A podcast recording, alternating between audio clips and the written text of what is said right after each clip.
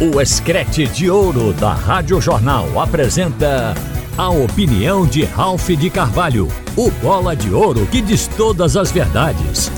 Ralph de Carvalho!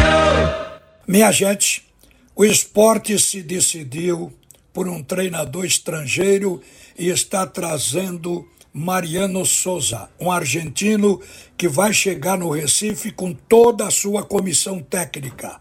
O esporte preferiu investir no estrangeiro. A gente sabe que existe um risco, ele pode ser maior ou menor, dependendo da adaptação desse treinador ao clube e ao país. Por que se corre o risco? Nós já vimos isso antes, mas também a gente pode enumerar treinadores de grande sucesso no futebol brasileiro. Os clubes correram risco e se deram bem. Agora, o risco é porque precisa se adaptar à língua, precisa se adaptar à cidade, especialmente ao clube, conhecer o elenco que ali está e conhecer o mercado jogadores que estão atuando lá fora. Aí reside uma grande dificuldade. Normalmente o treinador conhece jogadores que estão jogando na Série A, que é a grande vitrine do campeonato no Brasil, mas desconhece os demais. E é dali dos outros que um time de Série B costuma tirar jogadores mais baratos e emergentes, aqueles que têm potencial para crescer. E o técnico provavelmente não possa fazer indicações nesse setor. Mas a gente percebeu que o esporte minimizou isso. Agora, treinadores de sucesso. O Flamengo correu o risco de trazer um estrangeiro. Foi buscar Jorge Jesus em Portugal e Jorge Jesus fez um excelente trabalho, restaurou o time vencedor do Flamengo, transformou o Flamengo em campeão de várias competições inclusive, ajudou a modificar a revitalizar o futebol brasileiro, porque outros técnicos começaram a copiar o Jorge Jesus.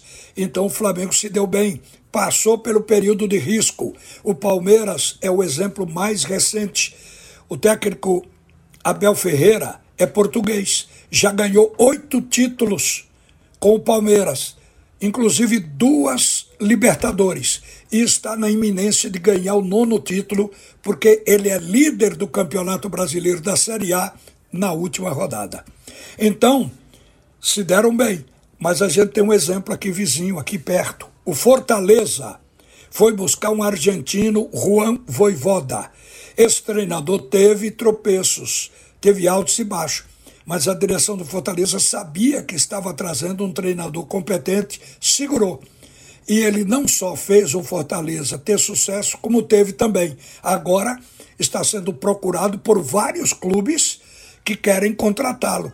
Então o Voivoda colocou o Fortaleza num calendário internacional. Além de ser um clube de Série A, hoje tem Sul-Americana, tem Libertadores. Este caminho foi aberto por um treinador estrangeiro. Não significa que o esporte não vá romper o percentual de risco.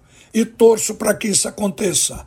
E a comissão do esporte trabalhou também para que isso não venha acontecer, porque, pelo que eu soube, a escolha do nome de Mariano Souza passou por uma análise de Rafael Campos, Guilherme Falcão, João Marcelo, Ricardo Drubruski, Jorge Andrade e mais o pessoal da equipe de análise e desempenho, Tiago Alves, Saulo Oliveira e João Elias.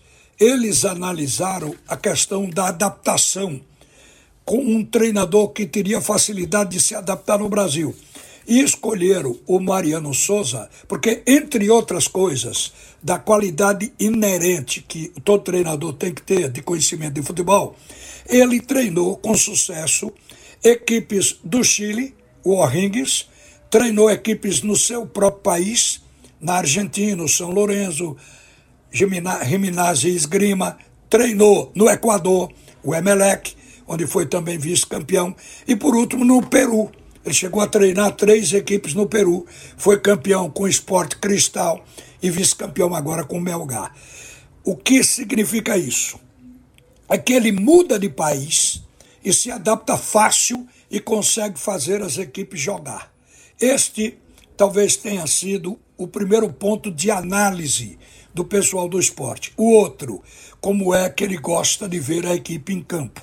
E descobriram que ele tem um futebol vertical, gosta de um time que propõe, um time que tenha presença ofensiva, que tenha posse de bola para ter o comando dos jogos. Então o esporte achou que entrou no seu perfil. E está trazendo o treinador com toda a sua comissão técnica. Vem o conjunto completo. A gente espera que o esporte se dê bem que tudo funcione e que o risco ele está minimizado e que ele seja ultrapassado, para que o treinador possa treinar o esporte até o final do ano, quando termina o seu contrato, se fizer sucesso, possa obter a renovação. Agora, a gente espera que dê certo, porque o pior que pode acontecer um clube é ficar trocando de treinador. Isto tumultua porque cada treinador tem sua maneira de jogar. Ele pode aceitar jogar no sistema tático e no modelo de jogo do treinador anterior, mas ele vai aos poucos colocando o seu dedo e mudando o time para que tenha sua cara. Esta é uma vaidade do treinador brasileiro. Então, se evita isso quando se acerta no primeiro treinador. E este é o primeiro que vai passar de 2023 para 2024, exatamente para enfrentar a Copa do Brasil, o Campeonato Estadual, a Copa do Nordeste e mais o Campeonato da Série B, onde o esporte projeta, inclusive, fortalecer o elenco para que realmente tenha a possibilidade de chegar entre os quatro na 38ª rodada para voltar à primeira divisão.